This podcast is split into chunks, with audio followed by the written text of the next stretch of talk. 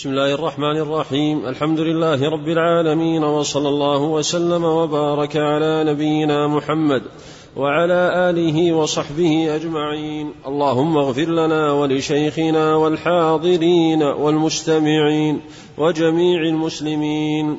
قال المصنف رحمه الله تعالى في كتاب الزكاة وعن أبي هريرة رضي الله عنه أن رسول الله صلى الله عليه وسلم قال العجماء جبار والبئر جبار والمعدن جبار وفي الركاز الخمس. بسم الله الرحمن الرحيم. الحمد لله نحمده ونستعينه ونستغفره ونعوذ بالله من شرور أنفسنا وسيئات أعمالنا. ونصلي ونسلم على سيد البشر أجمعين عليه وعلى آله وصحابته. الصلاة والسلام. ما سمعنا في هذا الحديث الصحيح من قول المصطفى صلى الله عليه وسلم العجماء جبار والبئر جبار. هذه إنما هما يحصل بسببها من أمور. فالشخص الذي يكون يقع في بئر ونحوها حفرها صاحبها في داخل ملكه فلا تبعة عليه على صاحب البئر والجبار يعني هدر. والعجم أي بهيمة الأنعام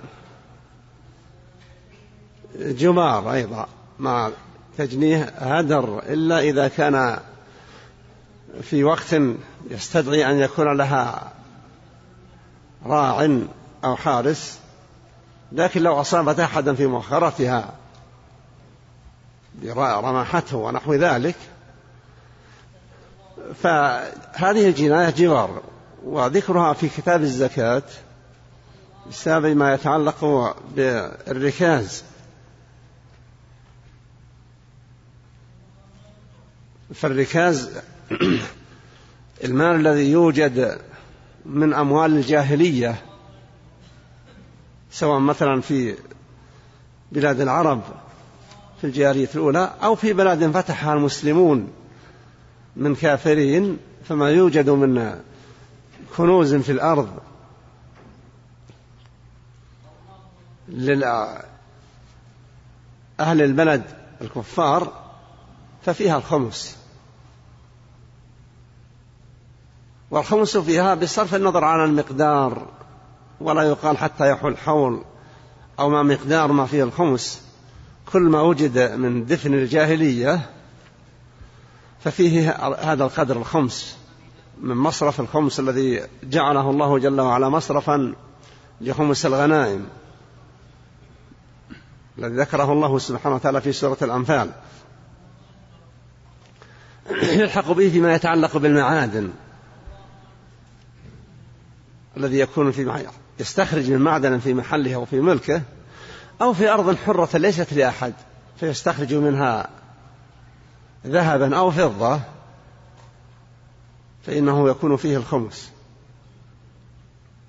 وهل تملك المعادن التي تكون في جوف الأرض؟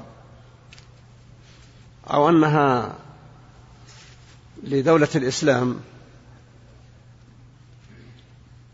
ما كان من عمل ليس لإنسان فيه يد ولا تصرف وإنما أودعه الله جل وعلا في جوف الأرض فالأصل أنه للدولة, لدولة الإسلام.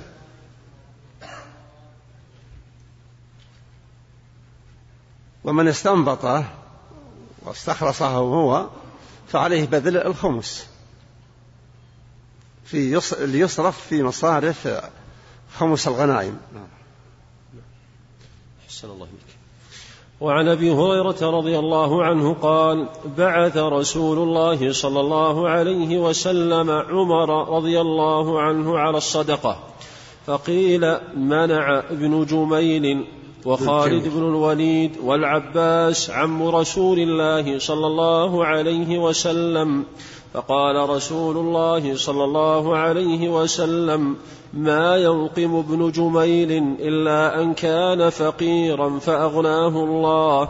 وأما خالد فإنكم تظلمون خالدا. وقد احتبس أدراعه وأعتاده في سبيل الله.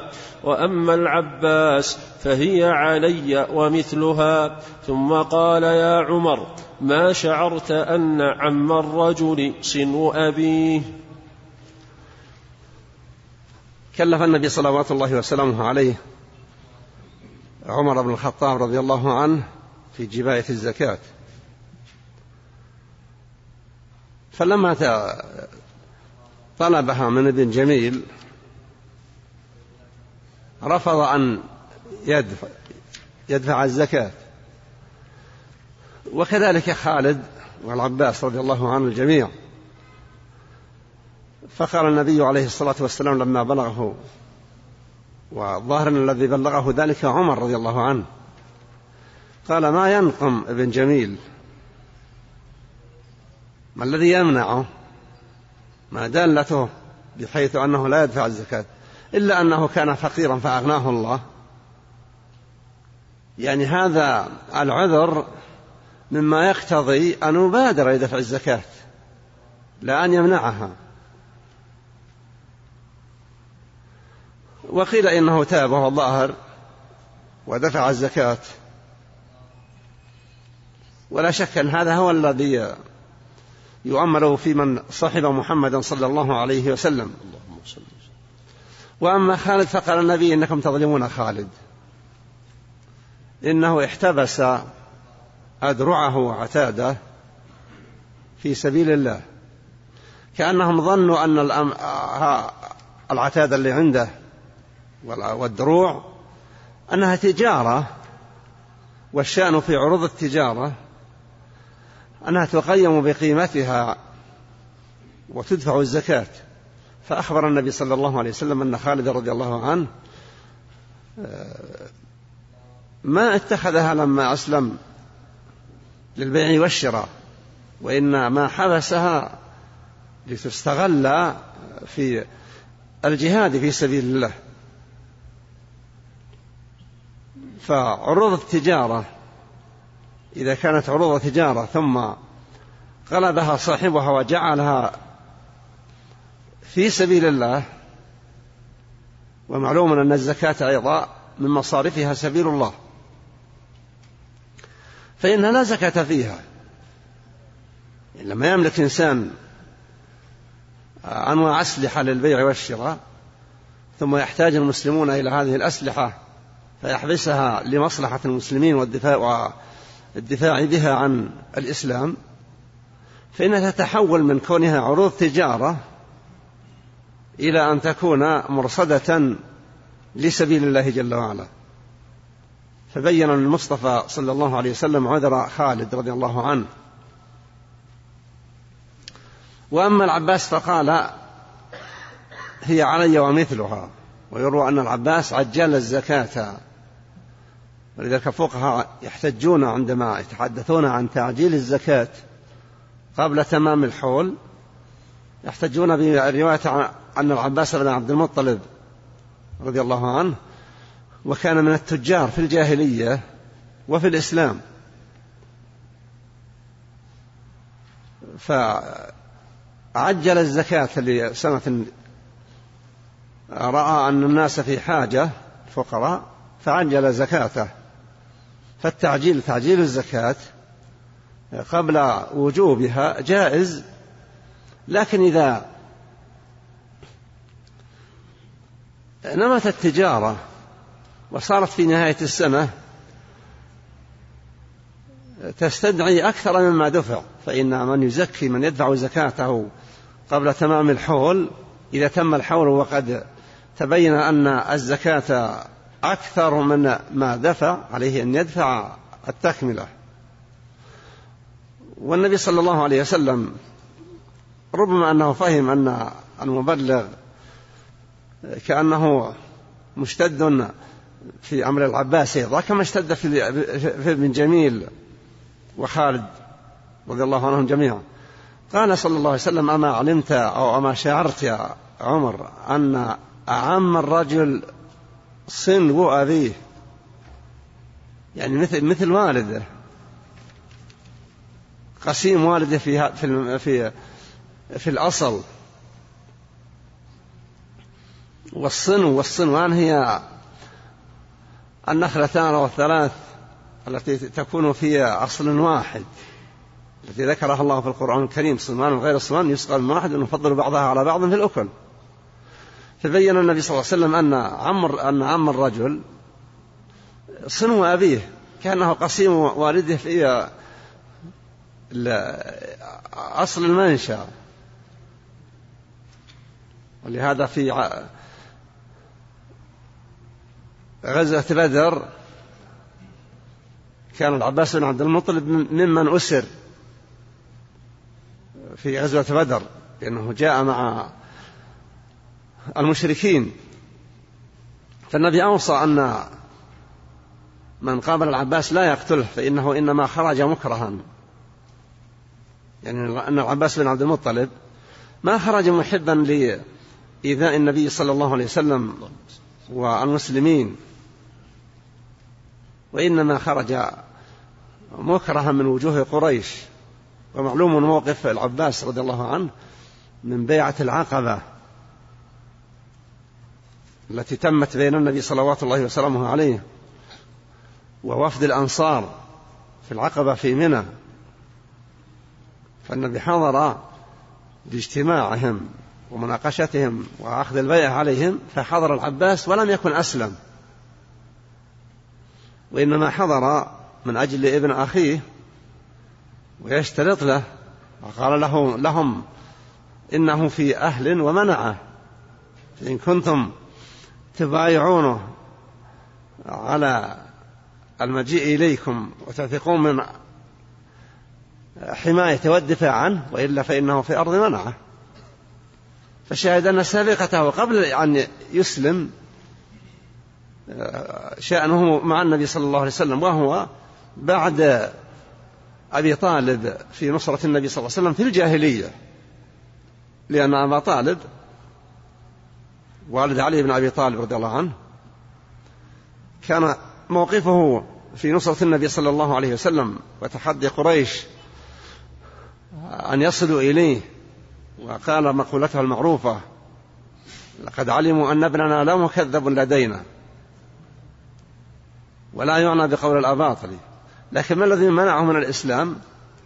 خشية أن تعير قريش ويعير آباؤه إلى آخره. والله جل وعلا حكيم فيما يقدر ويقضي به ويختار. نعم.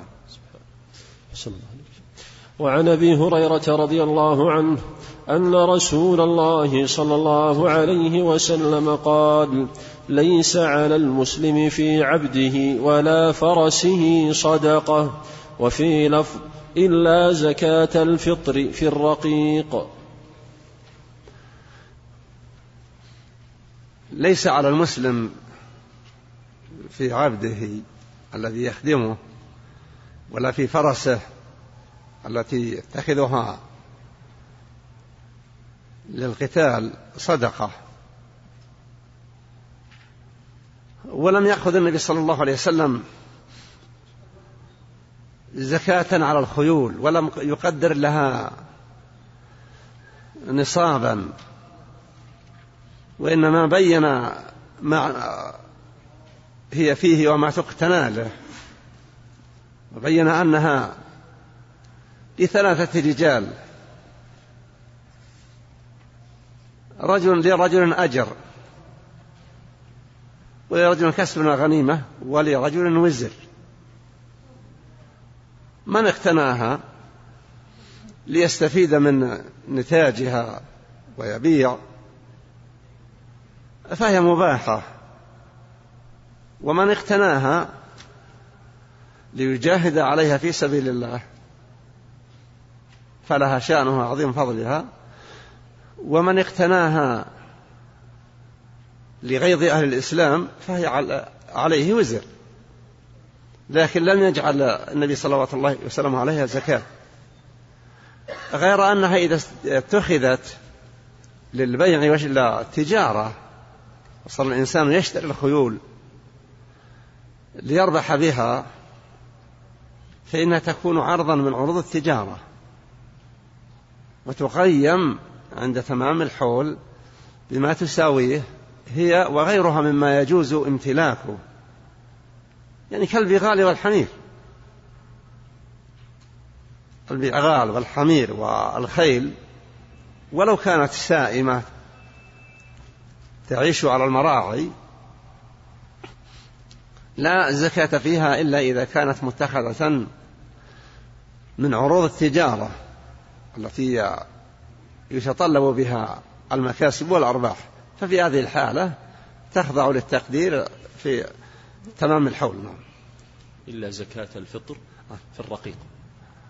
أما الرقيق فزكاة الفطر ليست من الرقيق وإنما هي واجب على مالكه لأنه لأن الرقيق لا مال له. وهي واجبة على مالك مال وغير مالك المال إذا كان عنده ما يكفيه. لكن لأن الرقيق لا يملك. لو كان عنده طعام الشهر فهو لا يملك هذا الطعام. لأن الرقيق وما يملك لسيده. فتجب نفقة الرقيق كما تجب نفقة الرضيع. على من يتولى الإنفاق عليهم. أحسن الله إليك. وعن عبد الله بن زيد بن عاصم رضي الله عنه قال لما أفاء الله على رسوله صلى الله عليه وسلم يوم حنين قسم في الناس وفي المؤلفة قلوبهم ولم يعط الأنصار شيئا فكأنهم وجدوا في أنفسهم إذ لم يصبهم ما أصاب الناس فخطبهم فقال يا معشر الأنصار ألم أجدكم ضلالا فهداكم الله بي وكنتم متفرقين فألفكم الله بي وعالة فأغناكم الله بي كلما قال شيئا قالوا الله ورسوله أمن قال ما منعكم أن تجيبوا رسول الله صلى الله عليه وسلم؟ قالوا الله ورسوله أمن. قال لو شئتم لقلتم جئنا كذا وكذا. ألا ترضون أن تذهب الناس بالشاة والبعير وتذهبون برسول الله صلى الله عليه وسلم إلى رحالكم لولا الهجرة لكنت امرأ من الأنصار ولو سلك الناس واديا أو شعبا لسلكت وادي الأنصار وشعبها. الأنصار شعار والناس دثار إنكم ستلقون بعدي أثرة فاصبروا حتى تلقوني على الحوض. هذا الحديث العظيم الذي حصل في بعد فتح مكة في غزوة حنين. النبي صلى الله عليه وسلم لما حصلت الغنائم أعطى المؤلفة قلوبهم من الغنائم. أعطى مئة ناقة وأعطى مئة ناقة ومئة ناقة لبعض من دفع لهم وممن أعطاهم مثل ذلك. أبو سفيان بن حرب وابنه يزيد بن أبي سفيان ومعاوية ابنه معاوية بن أبي سفيان وغيرهم حكيم بن حزام وغير هؤلاء وأعطى أيضا صناديد بنجد فتحدث الأنصار رضي الله عنهم وقالوا تقسم غنائمنا على كبار قريش وأساطين نجد وسيوفنا تقطر من دمائهم وتحدثوا. فبلغ النبي عليه الصلاة والسلام ما تحدثوا به. فطلب أن يجتمعوا وأن لا يكون معهم أجنبي ليس منهم. ثم أتى إليهم صلى الله عليه وسلم وسألهم قال هل فيكم أحد من غيركم؟ قالوا لا إلا ابن أخت لنا.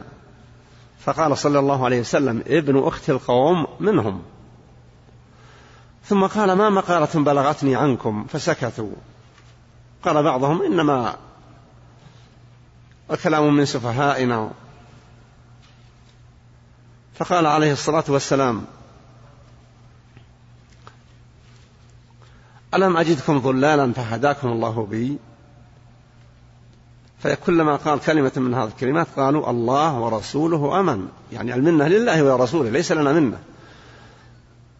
ألم أجدكم أعانة فأغناكم الله بي؟ فسرد ما سمعنا في الحديث. فقال ألا تجيبون رسول الله؟ فقالوا الله ورسوله أمن. قال لو شئتم لقلتم. كنت طريدا فآويناك. وكنت خائفا فأمناك. وكنت وكنت كل ما قال شيء من هذا قالوا بل الله ورسوله أمن. ثم قال صلى الله عليه وسلم عما أعطى. إنما أدفع هذا المال لقوم أتألفهم أو أخشى أن يضلوا ويتركوا دينهم.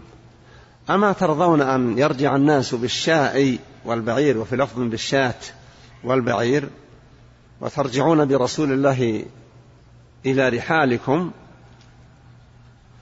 فبكوا وإخضلت دموعهم على لحاهم رضي الله عنهم وأرضاهم. كلما قال بل المنة لله ورسوله. قال لولا الهجرة لكنت امرأ من الأنصار. ولو سلك الأنصار شعبا وسلك الناس شعبا آخر لسلكت شعب الأنصار. وذكر من الصفات فقال الأنصار هم كرشي وشعاري يعني هم الذين أطمئن إليهم واعتمد على الله ثم عليهم وذكر من مزاياهم فقالوا بل رضينا يا رسول الله رضينا رضي الله عنهم وأرضاهم. ذكر هذا الحديث لأن جزءا منه من يتعلق بما دفع للمؤلفة قلوبهم. والله يقول في القرآن الكريم إنما الصدقات للفقراء والمساكين والعاملين عليها والمؤلفة قلوبهم. والمؤلفة قلوبهم هم الذين أسلموا ولم يتمكن الإسلام من نفوسهم. أو أنهم يرجى أن يكون بإعطائهم يحصل منهم النفع بالتأثير على الآخرين. وليستجلب النبي صلى الله عليه وسلم محبتهم. ولذلك يقول بعضهم أعطاني رسول الله صلى الله عليه وسلم الغنائم حنين وكان أبغض الناس إلي فلم يزل يعطيني حتى صار أحب الخلق إلي. وأعطى حكيم بن حزام رضي الله عنه وأعطاه وأعطاه. فلما كثر الطلب حكيم قال يا حكيم إن هذا المال حلوة خضرة إلى آخر الحديث. لكن حكيم بن حزام بعد لما قال من أخذه بسخاء نفس بورك له فيه ومن أخذه بغير ذلك لم يبارك له فيه. فما كان من حكيم إلا أن قال والله لا أرزأ أحدا بعدك يا رسول الله. يعني لا أخذ من أحد مالا على سبيل العطية أو الهبة أو الاستجداء بعدك. حتى صار عمر رضي الله عنه يرسل لحكيم بن حزام نصيبه من الفي ويرفض أخذه. ويقول فارقت رسول الله صلى الله عليه وسلم على عهد ألا آخذ من أحد. ووفى رضي الله عنه وأرضاه بما وعد, بما وعد به. فالمؤلفة قلوبهم لهم من مصارف الزكاة. ولذلك هذا الحديث ذكر في هذا الموضع لما فيه من إعطاء المؤلفة قلوبهم. وكان من المؤلفة قلوبهم أيضا العباس بن مرداس السلمي من بني سليم. الذي أعطى عيينة بن حصن الفزاري والأقرع بن حابس التميمي أعطى كل واحد منهم مئة من الإبل وأعطى غيرهم. وأعطى العباس خمسين. والعباس أمه الخنسة فغضب العباس وجاء وقف بين يدي النبي صلى الله عليه وسلم وقال أتجعل نهبي؟ يعني كسبي. وكسب العبيد فرسه. بين عيينة والأقرعين. فما كان حصن ولا حابس يفوقان مرداس. مرداس أبو العباس. يفوقان مرداس في محفلي. وما كنت دون امرئ منهما. ومن تضع اليوم لا يرفع قال الذي أنت تضعه لا يقدر أحد أن يرفعه في المستقبل. فأمر النبي صلى الله عليه وسلم أن يكمل للعباس بن مرداس السلمي مئة من الإبل كما أعطى الأقرع بن حابس وعينه بن حصن إلى آخره. فالشاهد أنهم أعطوا من الزكاة لا لفقرهم لكن لتألفهم وأثرهم في قبائلهم وتأثيرهم في قبائلهم للثبات على الإسلام أو ليسلم من لم يكن دخل في الإسلام. نعم. الله إليك. قال المصنف رحمه الله تعالى باب صدقة الفطر. عن عبد الله بن عمر رضي الله عنهما قال فرض رسول الله صلى الله عليه وسلم صدقة الفطر أو قال رمضان على الذكر والأنثى والحر والمملوك صاعا من تمر أو صاعا من شعير. قال فعدل الناس به نصف صاع من بر على الصغير والكبير وفي لفظ أن تؤدى قبل خروج الناس إلى الصلاة. وعن أبي سعيد الخدري رضي الله عنه قال كنا نعطيها في زمن النبي صلى الله عليه وسلم صاعا من طعام أو صاعا من شعير أو صاعا من أقط أو صاعا من زبيب فلما جاء معاوية رضي الله عنه وجاءت السمراء قال أرى مدا من هذا يعدل مدين؟ قال أبو سعيد أما أنا فلا أزال أخرجه كما كنت أخرجه. هذا الحديث فيما يتعلق بزكاة الفطر. صدقة الفطر فرضها صلى الله عليه وسلم على كل مسلم غني أو فقير كبير أو صغير حر أو عبد فرضها صاعا من قوت البلد. وكان قوت البلد الكثير في وقت فرضها من الشعير والذرة الدخن والأخط والزبيب. ولم تكن السمرة أي البر كثيرة عندهم. ولما تولى معاوية رضي الله عنه الخلافة وجاء إلى المدينة قال أرى أن مد السمرة يعدل مدين. فبعض الناس أخذ بقوله رضي الله عنه لأنه لا شك أن صاع الشعير ليس كصاع البر.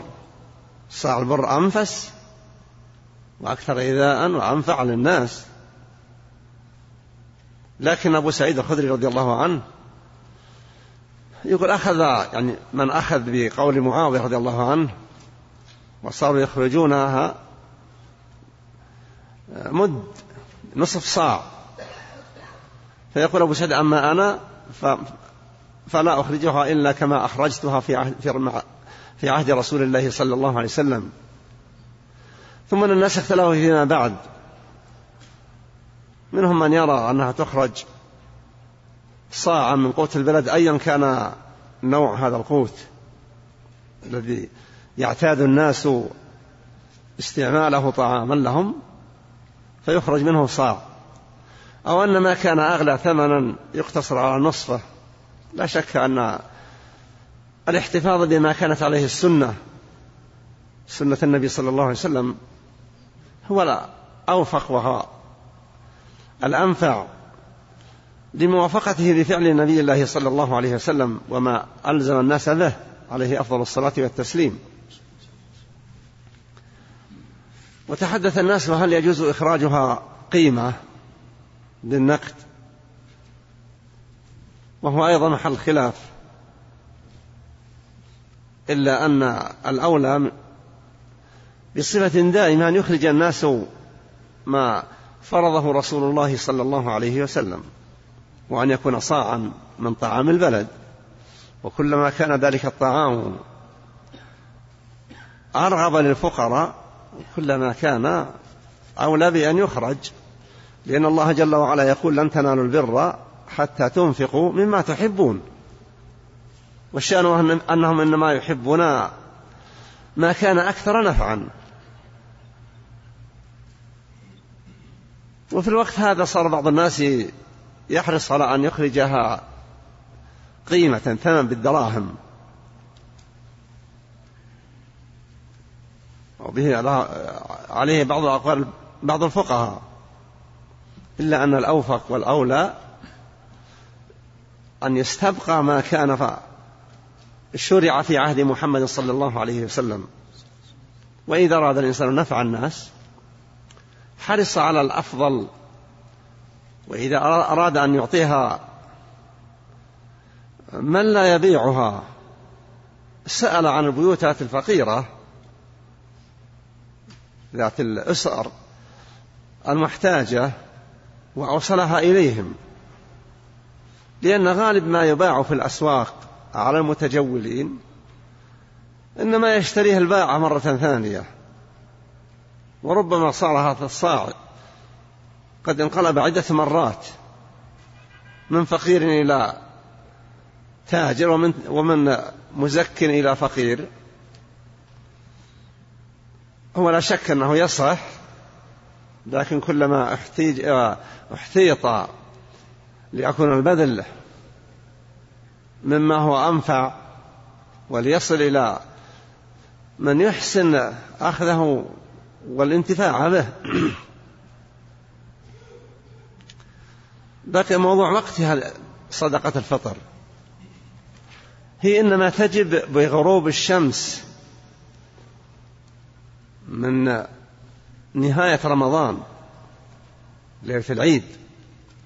هذا وقت الوجوب. لو مات أحد في نهار يوم الثلاثين ما وجب أن يعطى عنه صدقة فطر.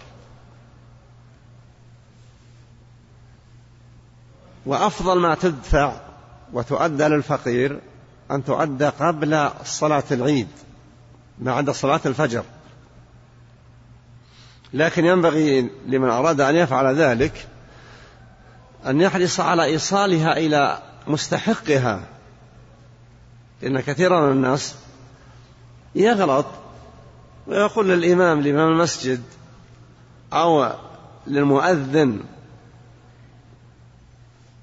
سأدفع لك صدقة الفطر تعطيها الفقراء. هو في هذه الحالة يكون هذا القابض للصدقة من باذلها إنما هو وكيل لباذل الزكاة صدقة الفطر. فلا تبرأ ذمة باذل الزكاة إلا إذا وصلت إلى أهلها أو وصلت إلى وكيل أنابوه وأقاموه وكيلا عنهم. فهذه الجمعيات إذا كانت جمعيات متبرعة بجهدها واجتهادها فإنها بمنزلة وكيل المزكي. إذا قبلت الزكاة يجب عليها أن تبادر بإيصالها إلى الفقراء. وإذا أبقتها بين يديها فإنها لا زالت في ذمة المزكي.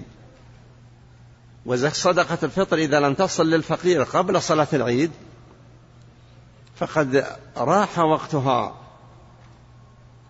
إلا أنها يجب أن تبذل لكنها إذا وصلت الفقير قبل صلاة العيد صارت زكاة للصائم وطهرة له ووافقت محلها وإذا لم تصل الصائم إلا في مساء ذلك اليوم أو بعده فإنها تكون اعتبرت في يد نفس المزكي. ولهذا ينبغي لمن يريد أن يدفع صدقة الفطر أن يدفعها لمن يلتزم أن يوصلها الفقراء قبل أن يذهب لصلاة العيد. لا مانع أن ينبه الناس في المسجد ويقولون من أحب أن يقبض لهم صدقة الفطر الإمام أو المؤذن فليبلغوه بإنابتهم له ليقبض لهم الصدقات. فإذا فعلوا ذلك صار ما يقبضه هذا الإمام أو هذا المؤذن أو أي شخص يقبضه بالوكالة عن الفقراء لقبوله. فيكون جائز. والجمعيات الأصل فيها الوكالة إلا إذا كانت الدولة كلفت الجمعية بقبضاء زكاة الفطر من الناس للفقراء. فهذا يجوز لأن الدولة من حقها أن تطلب صدقة الفطر من الناس. وما دفع لولي الأمر من زكاة الفطر أو الزكاة العامة بقصد أن الزكاة تبرأ ذمة المزكي بقبض ولي الأمر للزكاة. لكن إذا لم يكن ولي الأمر فوض هذه الجمعيات الخيرية بقبض الزكاة ولم يكن الفقراء كلفوها بذلك فإنها لا تبرأ ذمة باذل الزكاة. فيحتاج الناس إلى الاحتياط. نعم.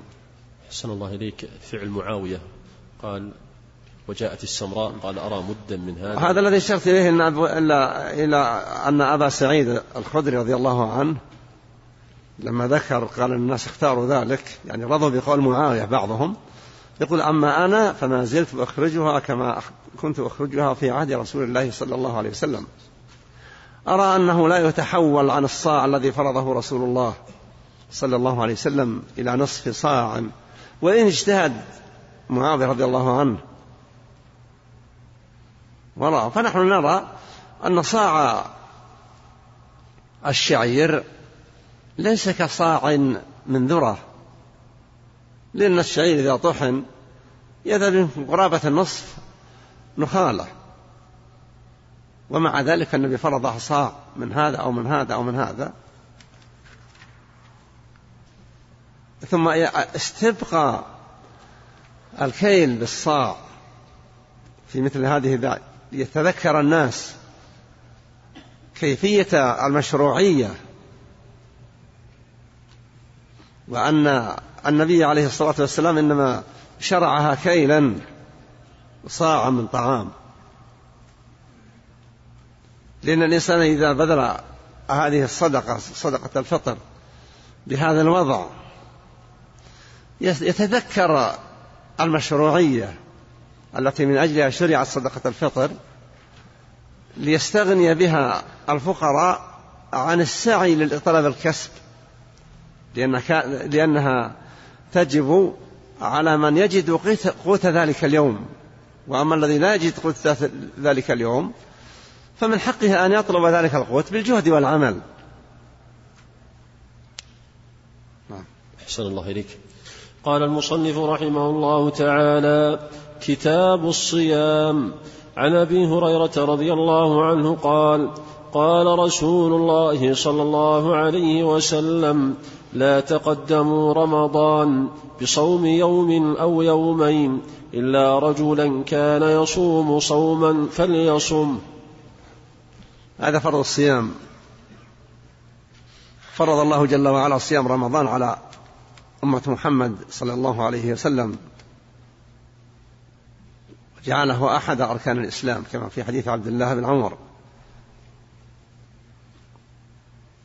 بني الإسلام على خمس وذكر أحدها الصيام.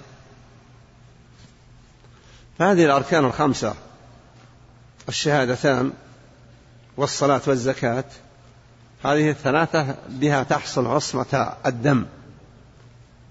دم الإنسان وعصمة وتحصل عصمة ماله إلا بحق الإسلام. ويأتي بعد ذلك الصيام والحج.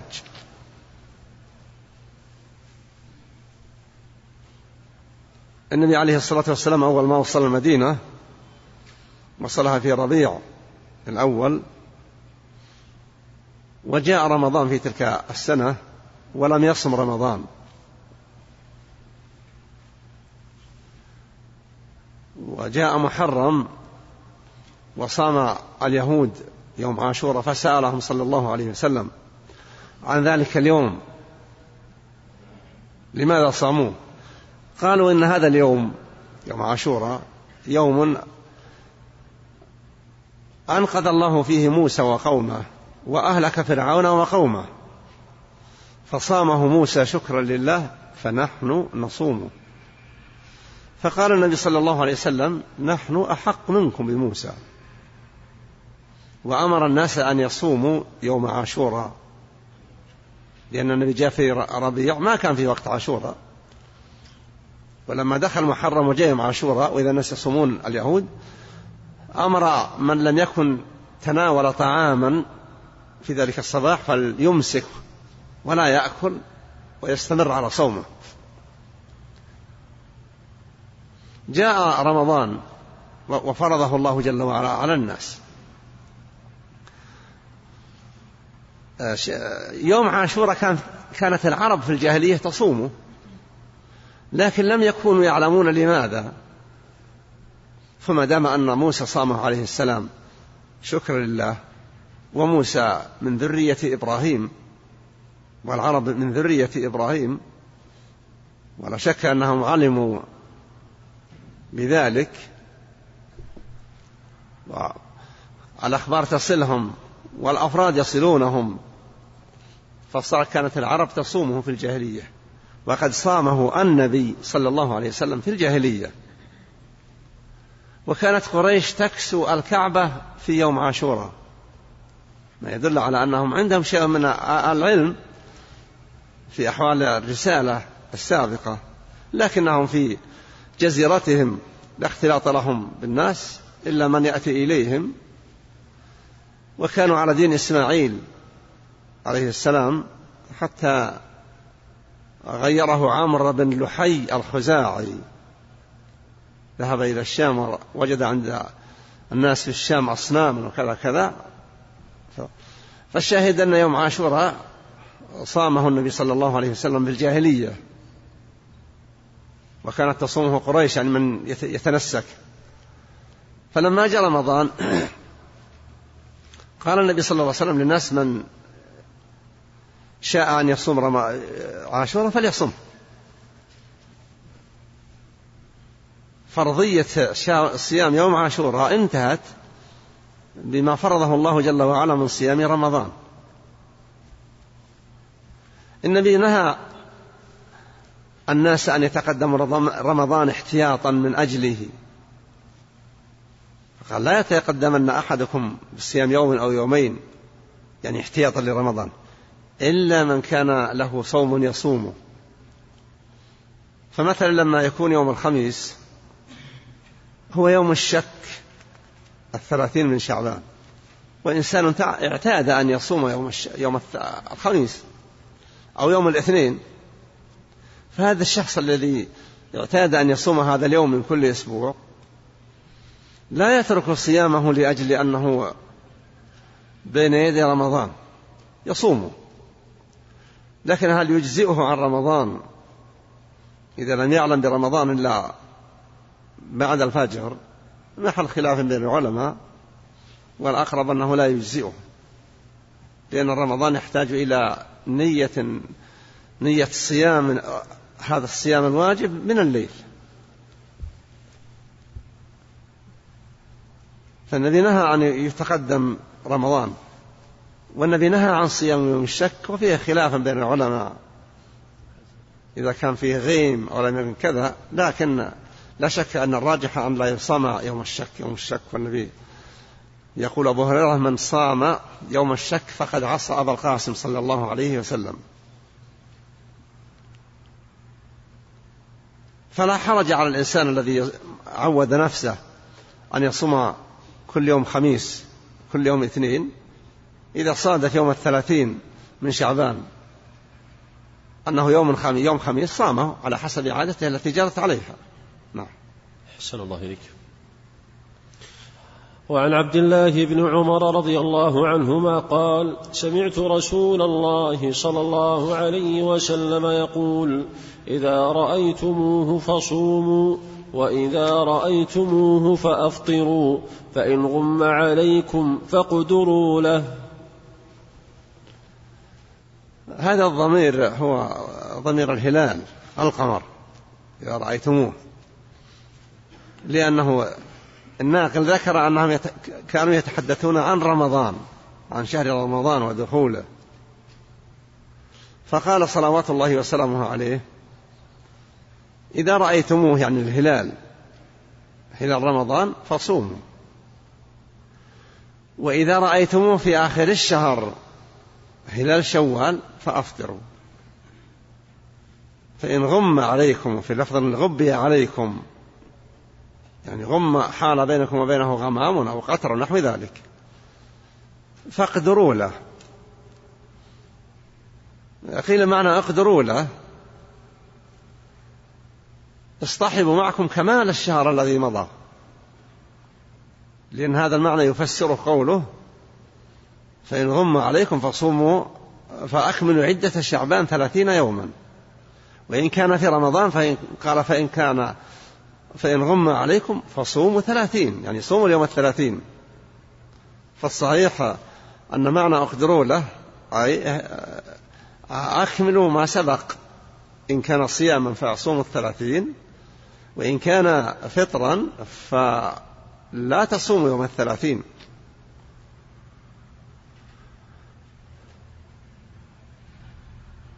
وفي الألفاظ الأخرى قوله صلى الله عليه وسلم لا تصوموا حتى تروا الهلال ولا تفطروا حتى تروا الهلال. فإن غمي عليكم أو غبي عليكم فأكملوا العدة. وهذه الأحاديث يفسر بعضها بعضا. فالصحيح أنه لا يحل للناس أن يصوموا إلا بناء على رؤية الهلال. وأن لا يفطروا إلا على رؤية هلال شوال. فإذا لم يروه فبإكمال العدة ثلاثين يوما. لأن الشهور الإسلامية والعربية ليس فيها شهر أكثر من ثلاثين يوما. وليس فيها شهر أقل من تسعة وعشرين. ولهذا قال النبي صلى الله عليه وسلم وهو يوضح لهم الشهور قال له الشهر هكذا. وأشار بأصابع يديه ثلاث مرات يعني أنه مرة ثلاثين. ثم قال ومرة هكذا وأشار بأصابع يديه وأمسك أصبعا في الإشارة الثالثة يعني تسعة وثلاثين. فالواجب على المسلمين في الدنيا كلها أن يتقيدوا بما جاء عن الله وعن رسوله صلى الله عليه وسلم. فإن الله يقول وما آتاكم الرسول فخذوه وما نهاكم عنه فانتهوا. فالصيام فيه الأمر والنهي الأمر صوموا لرؤيته وأفطروا لرؤيته والنهي لا تصوموا حتى تروه ولا تفطروا حتى تروه. وفي كلا الحالين إذا حصل مانع من الرؤية من سحاب أو قطر نحو ذلك فإنه يصطحب الإكمال. اقدروا له أي يعتبروه قد تم. الذين يقولون إن أقدروا له يعني ضيقوا عليه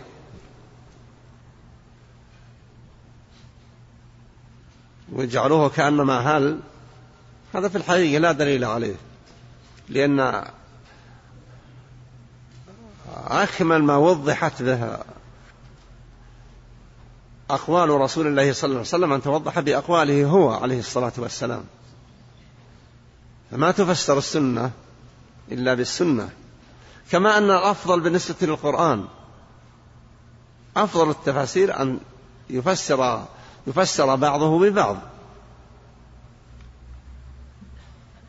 فإن لم يوجد فبأقوال النبي صلى الله عليه وسلم. فإن لم يوجد له ذلك فبلغة العرب. كذلك كلام رسول الله صلى الله عليه وسلم توضح السنة ما فيه من إشكالات في السنة. وإذا لم يوجد فينظر في لغة العرب ومدلولاتها. وبحكم من فضل الله علينا أنه فيما يتعلق بالصيام جاءت سنة المصطفى صلى الله عليه وسلم في أكمل الوضوح وأبيانها. ومن الجانبين لا تفطروا حتى تروا الهلال ولا تصوموا حتى تروه ولا تفطروا حتى تروه. وفي الأمر بالصيام صوموا لرؤيته وأفطروا لرؤيته. وفيما يتعلق بالرؤية إذا رأى الهلال عدد من الناس وكانوا على ثقة وإيمان. صام الناس برؤيتهم بل يصوم الناس برؤية شاهد واحد. نعم. أحسن الله إليكم. وعن أنس بن مالك رضي الله عنه قال قال رسول الله صلى الله عليه وسلم تسحروا فإن في السحور بركة. وعن بن مالك وعن أنس بن مالك رضي الله عنه عن زيد بن ثابت رضي الله عنه قال تسحرنا مع رسول الله صلى الله عليه وسلم ثم قام إلى الصلاة. قال أنس قلت لزيد كم كان بين الأذان والسحور؟ قال قدر خمسين آية. هذا الحديث فيما يتعلق بالسحور. والنبي ذكر صلى الله عليه وسلم أن الفرق بين صيام المسلمين وصيام غيرهم أكلة السحور. وقال للناس في الحديث هذا تسحروا فإن في السحور بركة. وفي لفظ قال لشخص من أصحابه تعالى إلى الغداء المبارك. يعني السحور. فينبغي للمسلمين أن يعتنوا بأمر السحور. وحديث سؤال أنس بن مالك رضي الله عنه زيد بن ثابت كم المدة بين سحور النبي صلى الله عليه وسلم والأذان؟ يعني وإقامة الصلاة. قال قدر خمسين آية. يعني كقدر قراءة خمسين آية. هذا يدل على أنه لا يبادر للسحور. حتى يتبين يستمر يأكل الواحد يتسحر حتى يتبين طلوع الفجر. والتبين غير مجرد طلوع الفجر. لأن طلوع الفجر يمكن حاد النظر حاد النظر يرى أول ما يتنفس الصبح يرى الصبح. لكن التبين يحتاج إلى أكثر من ذلك. ذكر أن ما بين سحور النبي صلى الله عليه وسلم والصلاة قدر قراءة خمسين آية فيدل على أن المسافة ضيقة. قد لا تتجاوز ربع ساعة وعشر دقائق.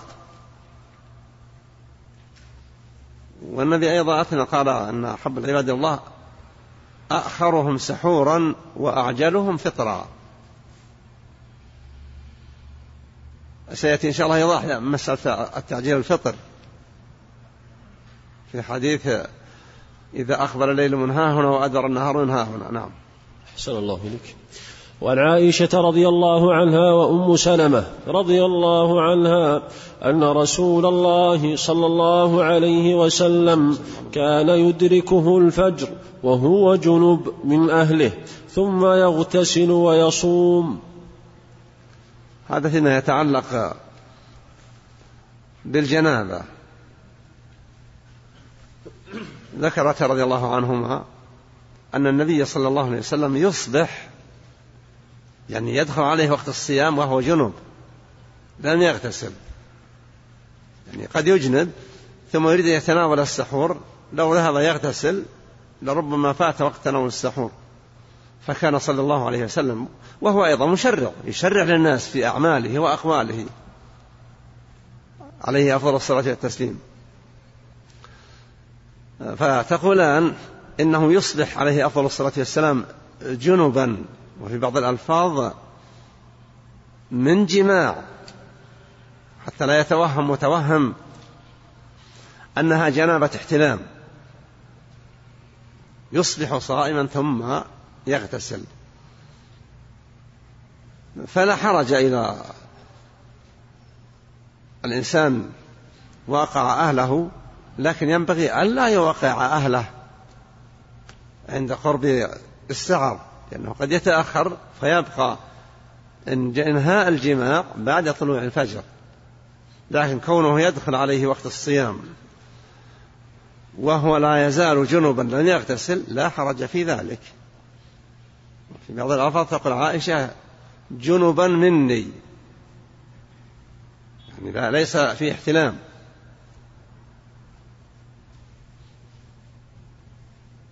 أما لو جامع الإنسان مع طلوع الفجر.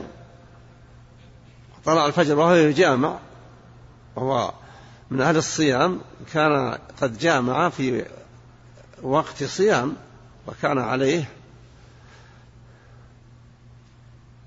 ألا يباشر هذا إما أن يتقدم. والفقهاء ينصحون من كان يريد قضاء وطره من جماع أن يتقدم الواحد قبل قرب الفجر حتى لا يقع في حرج من جانب وحتى أيضا يتهيأ لتناول سحوره والقيام بالاغتسال في أي في وقت سعة معلوم أن الإنسان إذا جامع وهو صائم يترتب عليه يترتب من جماعة فساد ذلك الصوم صيام ذلك اليوم وهو يجب قضاؤه ويجب أيضا مع ذلك الكفارة التي بينها رسول الله صلى الله عليه وسلم في حديث الرجل الذي قال هلكت. نعم. أحسن الله إليكم. وعن أبي هريرة رضي الله عنه عن النبي صلى الله عليه وسلم قال من نسي وهو صائم فأكل أو شرب فليتم صومه فإنما أطعمه الله وسقاه. الإنسان قد ينسى ويأكل في رمضان لا سيما في أول الشهر. وينسى ويشرب. إذا نسي وشرب وهو صائم أو أكل وهو صائم فإن هذا العمل لا يفسد صومه. والنبي قال فليتم صومه فإنما أطعمه الله وسقاه. لكن إذا أكل وفطن أنه يأكل وهو صائم ثم كمل الأكل فهذا لم بإكماله إياه انتهت رخصة اعتماده على استمرار الصوم.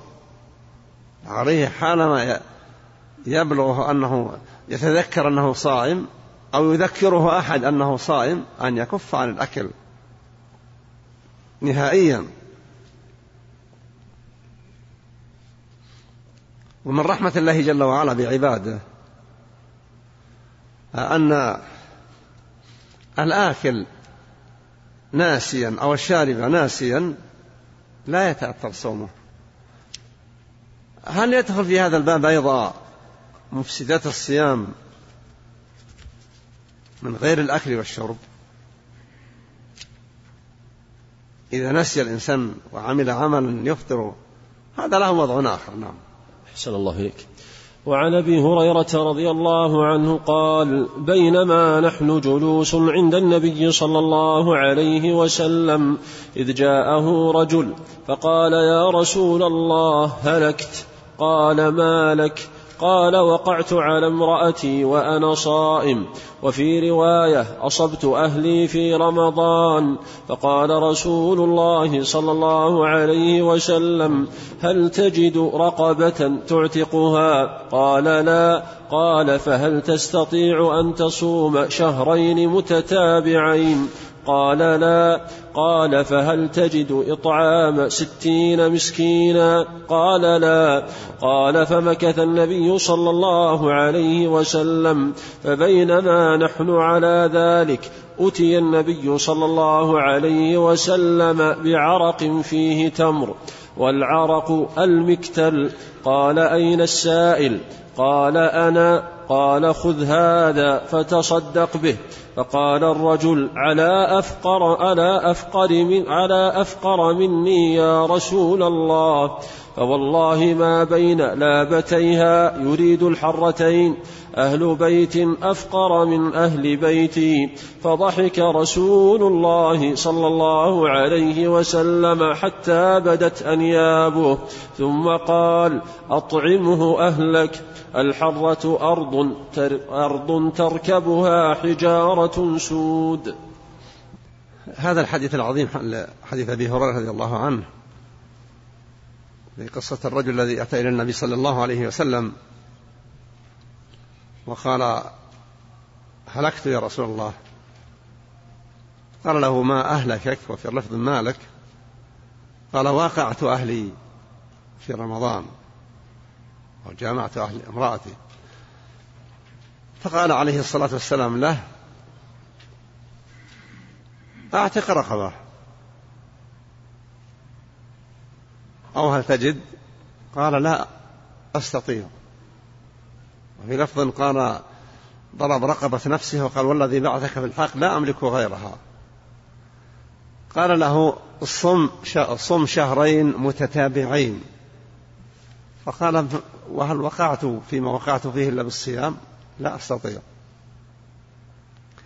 قال له عليه الصلاة والسلام أطعم ستين مسكينا. قال لا أستطيع. فسكت النبي صلى الله عليه وسلم. والرجل بقي جالس.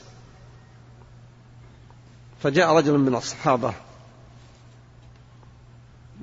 بمختل أو فرق وهو الزنبيل فيه طعام وفيه فيه تمر. فقال النبي صلى الله عليه وسلم أين الهالك؟ وفي لفظ أين السائل؟ فقال ها أنا يا رسول الله. قال خذه وتصدق وفي رواية أطعم. فقال على أفقر منا. والذي بعثك بالحق ما بين لابتيها واللابها الحرة. أهل بيت أفقر من أهل بيتي. فقال صلى الله عليه وسلم خذه فأطعمه أهلك. فضحك صلوات الله وسلامه عليه. حتى بدت أنيابه عليه أفضل الصلاة والتسليم. ثم قال خذه وأطعمه أهلك يقول الرجل في حكاية القصة في غير اللفظ اللي سمعنا شدد عليه قومه لما وقع وأخبرهم أنه وقع على امرأته ورأوا أمرا عظيما. فلا يدري ماذا سيواجه من نبي الله صلى الله عليه وسلم. ثم قال, قال لهم ذهبت فوجدت عند رسول الله صلى الله عليه وسلم الخير. لا شك أن محمدا صلى الله عليه وسلم إنما جاء بالخير عليه أفضل الصلاة والتسليم. الشاهد من هذا الحديث هل الفق... من وجبت عليه الكفارة ولم يستطع شيئا منها هل هذه الكفارة تبقى دينا تبقى دينا في الذمة؟ وإذا قدر في يوم من الأيام على أي شيء من هذه أصناف الكفارة لأن الكفارة العليا الكبرى عتق رقبة عتق نفس مملوكة بالرق يعتقها. فإذا لم يستطع على ذلك صام شهرين متتابعين. إذا بدأ من الهلال الأول أفطر على انتهاء نهاية الشهر الثاني. حتى لو فرض أن الشهرين على تسعة وعشرين يوما. فالذي لا يقدر ولا يقدر على الإطعام هل إذا قدر على إحدى هذه هل يطعم؟ قيل إنه لا يلزم ذلك لأن النبي صلى الله عليه وسلم ما قال لذلك الرجل أطعمه أهلك وإذا قدرت على الكفارة فابذلها. سكوت المصطفى صلى الله عليه وسلم عن بيان الحكم والحاجة داعية إلى بيانه لو كان في حكم غير العفو يدل على العفو. لا شك أن هذا هو الأقرب لكن لو فرض أن الإنسان جامع وهو لا يملك شيئا وبعد فترة فتح الله عليه وأغناه. ينبغي أن يبادر لإخراج الكفارة ما ملكه أولا يبادر به. والكفارة لا تجب إلا بالجماع التام يعني بإيلاج. يجب تجب الكفارة بالعلاج سواء أنزل أو لم ينزل. لكن لو أنزل بدون علاج من ضم أو تقبيل ونحو ذلك فهاجة الشهوة أنزل. يكون قد أفسد صومه لكن لا تترتب عليه الكفارة. أما فساد الصوم فهو حاصل بالإنزال بعلاج أو غيره. وأما العلاج فهو إنما يكون بالعلاج أو إذا التقى الختانان أو إذا جاوز الختان الختان كما في ألفاظ الحديث في غير هذا المقام.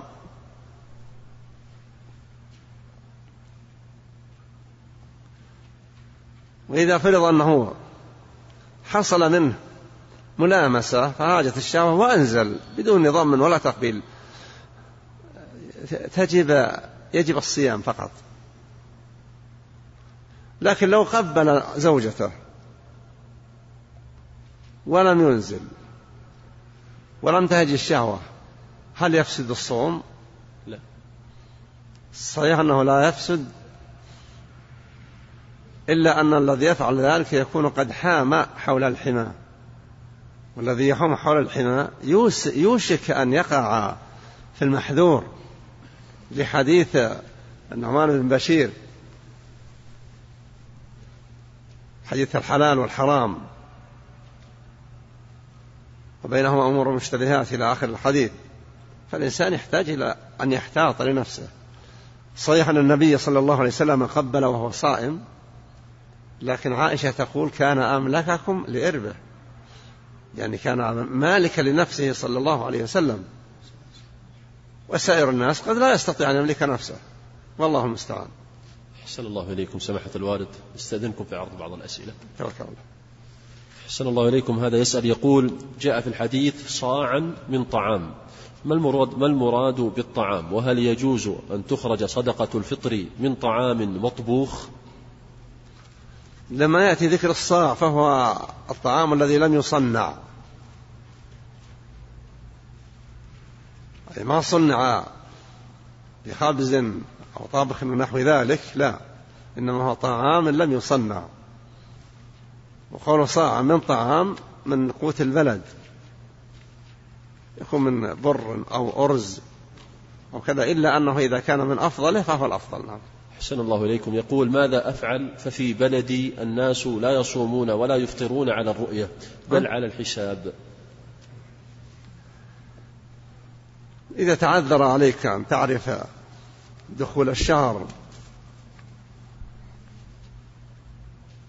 ولا قدرة لك عليك أن تعرف لا برؤية ولا بتتبع أخبار إعلان أهل الرؤية. فصم مع أهل بلدك. الصيام فالصيام يوم تصومون والأضحى يوم تضحون. لكن القادر عليه أن يأخذ بما تؤديه إليه القدرة.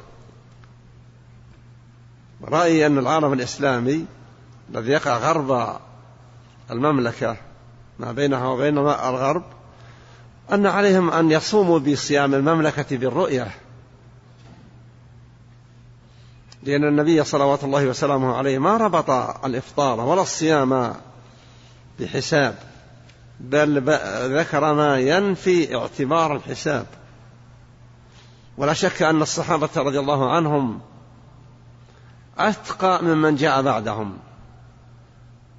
وأعرف للغة التي نطق بها الرسول صلى الله عليه وسلم وللغة القرآن ممن جاءوا بعدهم. وهم فهموا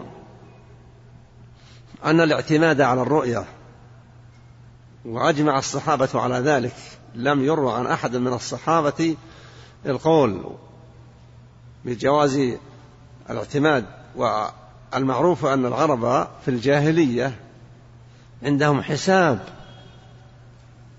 لدخول النجوم ومتى يبرح النجم ومتى يغيب.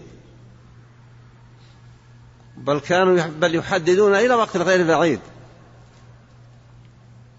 تجد يعرف أن نجمه فلاني يطلع الظهر يوم كذا وكذا. لأن في معرفة أهل الزراعات والحروث والأشجار. أن النجم الفلاني إذا ظهر سار الماء في أعواد الشجر التي المعروفة. فكانوا يعرفون ذلك في الجاهلية وكتب الأنواع التي عندهم معروفة. فالنبي قال نحن أمة لا نكتب ولا نحسب يعني لا يعتمد أمر شريعتنا ودخول أوقات فرائض ديننا بحسابات. وإنما ربطت هذه بأمور محسوسة في الصلاة بدايتها في انشقاق الفجر ظهور الصبح وصلاة الظهر عندما تزول الشمس الشمس تخرج تبزغ طالعة مصاعدة في السماء فإذا استوت في نهاية الارتفاع بالنسبة لنا بدأت هي في البداية الظل يتقلص ويتناقص إلى أن يقوم قائم الظهيرة حتى في بعض الأماكن يكون الشاخص لا ظل له من جميع الوجوه. إذا بدأ الظل بالزيادة هذا هو الزوال يدخل وقت الظهر. وقت العصر يدخل كذا. فهم عارفين بالمقادير بالحسابهم وتقديرهم للأحوال النبي قال لا نكتب يعني لا نعتمد على ذلك. أعظم العبادات الصلاة مرتبطة بالمحسوسات. بالشمس بالفجر. بالشمس في الزوال. بالشمس إذا بلغ الظل كذا وكذا بعد ظل الزوال. بغروب الشمس. النبي في أحد السفاري قال لي من معه. انزل فاجدح لنا. يعني اخلط السويق بالماء حتى يفطروا به. قال لا زلنا نهارا. فقال انزل فاجدح قال لا زلنا نهارا يا رسول الله. قال إذا أقبل الليل من ها هنا وأشار إلى المشرق وأدبر النهار من ها هنا وأشار إلى المغرب فقد أفطر الصائم.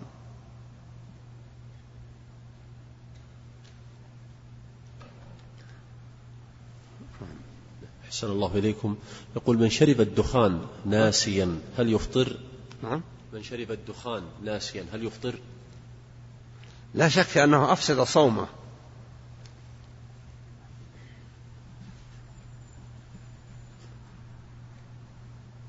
ما دام أنت جريء يشرب الدخان. هو حكمه حكم من شرب الماء. إلا أنه هذا عاص شرب هذا المشروب. في في يوم فطر أو في, يوم صيام. و, أن كان أشد في يوم الصيام لأنه في الصائم يكون قد نشف ريقه وخلى رطوبة فمه. فاستعماله هذا المنشف المفسد. نسأل الله أن يهدي ضال المسلمين في كل مكان. نعم. أحسن الله إليكم. يقول أحسن الله إليكم لو شرحتم لنا أصناف الذين يعطون الزكاة كما جاءت في آية التوبة حيث لم يمر علينا حديث في كتاب الزكاة. أصناف الذين يعطون الزكاة هم الذين ذكرهم الله جل وعلا في القرآن الكريم. إنما الصدقات للفقراء والمساكين. قيل أن الفقراء هم المساكين وقيل لا أن الفقير أشد حاجة من المسكين. كأن الفقير كأن عجزه بلغ فقار الظهر. كأن كأنه ظهره لا يستطيع أن يعتمد عليه. من حيث المعنى أنه لا شيء عنده. هذا هو الفقير. والمسكين هو الذي لا يجد ما يكفيه. ويستدل على ذلك بقول الخضر لموسى عن السفينة. أما السفينة فكانت لمساكين يعملون في البحر. فدل على أن المسكين عنده شيء لكنه هؤلاء يعطون قدر حاجتهم. العاملون عليها هم الذين يسعون في جلبها وجمعها. إذا لم يكونوا يعطون مرتبا وأجرة على العمل يعطون أجرة عملهم من الزكاة. والعمل عليه والمؤلفة قلوبهم والمؤلفة قلوبهم هم شيوخ العشائر وأمراء القرى التي الذين يرجع الناس لآرائهم ويعتمدون أوامرهم أو أنهم الذين لم يرسخ الإسلام في نفوسهم فيرغبون بالإسلام حتى يستجلب ودهم فيعطون عاملين عليه في الرقاب. الرقاب الاعتاق شخص كاتب مواليه على العتق يعطى من الزكاة ليدفع السيادة الذين باعوه على نفسه ليجمع لهم لأنه يبقى قنا ما بقي عليه درهم. المؤلف في الرقاب والغارمين الذي يؤلف بين الناس يصير مشكلة بين قبيلتين أو بلدتين أو شخصين ويراد حلها ولم يستطع حلها إلا بمال يجمع لترضية هذا وإبعاده عن هذا. فالذي يجمع هذا المال من حقه أنه يقبل من الزكاة بمقدار ما بذل. الفقير والمسكين يعطى على قدر حاجته ولا يزاد. العامل يعطى على قدر الأجرة ولا يعطى أكثر من ذلك. المؤلفة يعطى ليس على قدر الأجرة وإنما على القدر الذي ظن أنه يستجلب وده به. في الرقاب هي فيما يتعلق بالعتق. الغارم هو الذي ينصح بين الناس يعطى قدر ما دفع ولو كان غنيا. الذي يصلح بين الناس من ماله الخاص ويطلب الزكاة من الزكاة مقدار ما دفع يعطى من الزكاة مقدار ما دفع ولو كان غنيا. حتى لا ينقطع السعي في إصلاح ذات البين.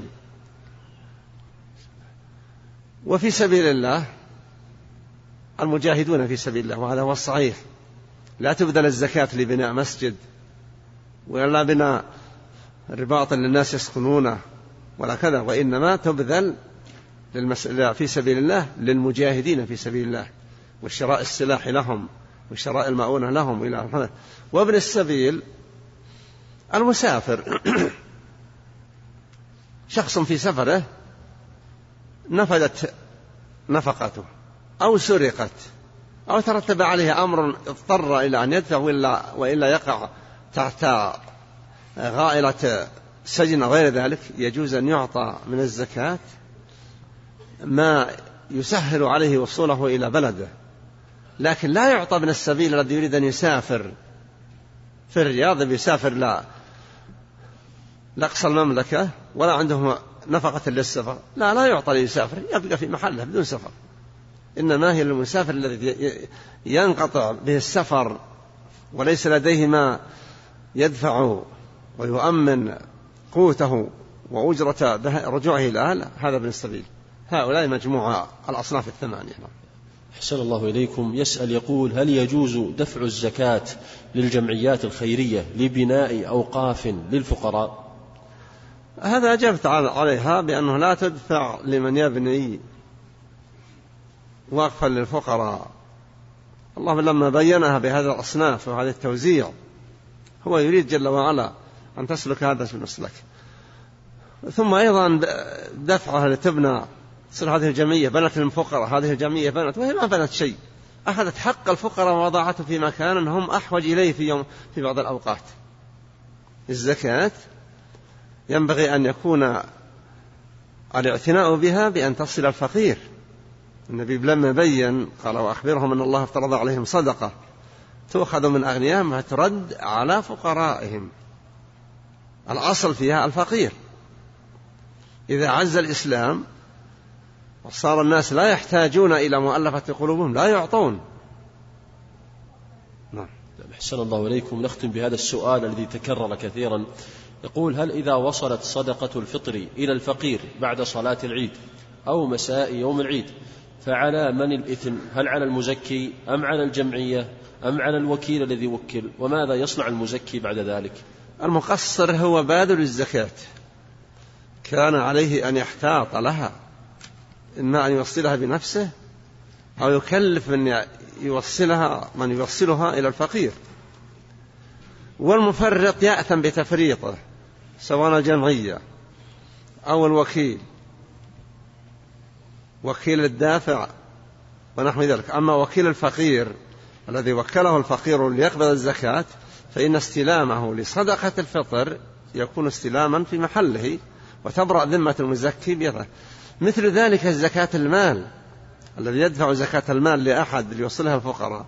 ما دام قابض هذه الزكاة لم يوصلها للفقراء فهي في ذمة باذل الزكاة.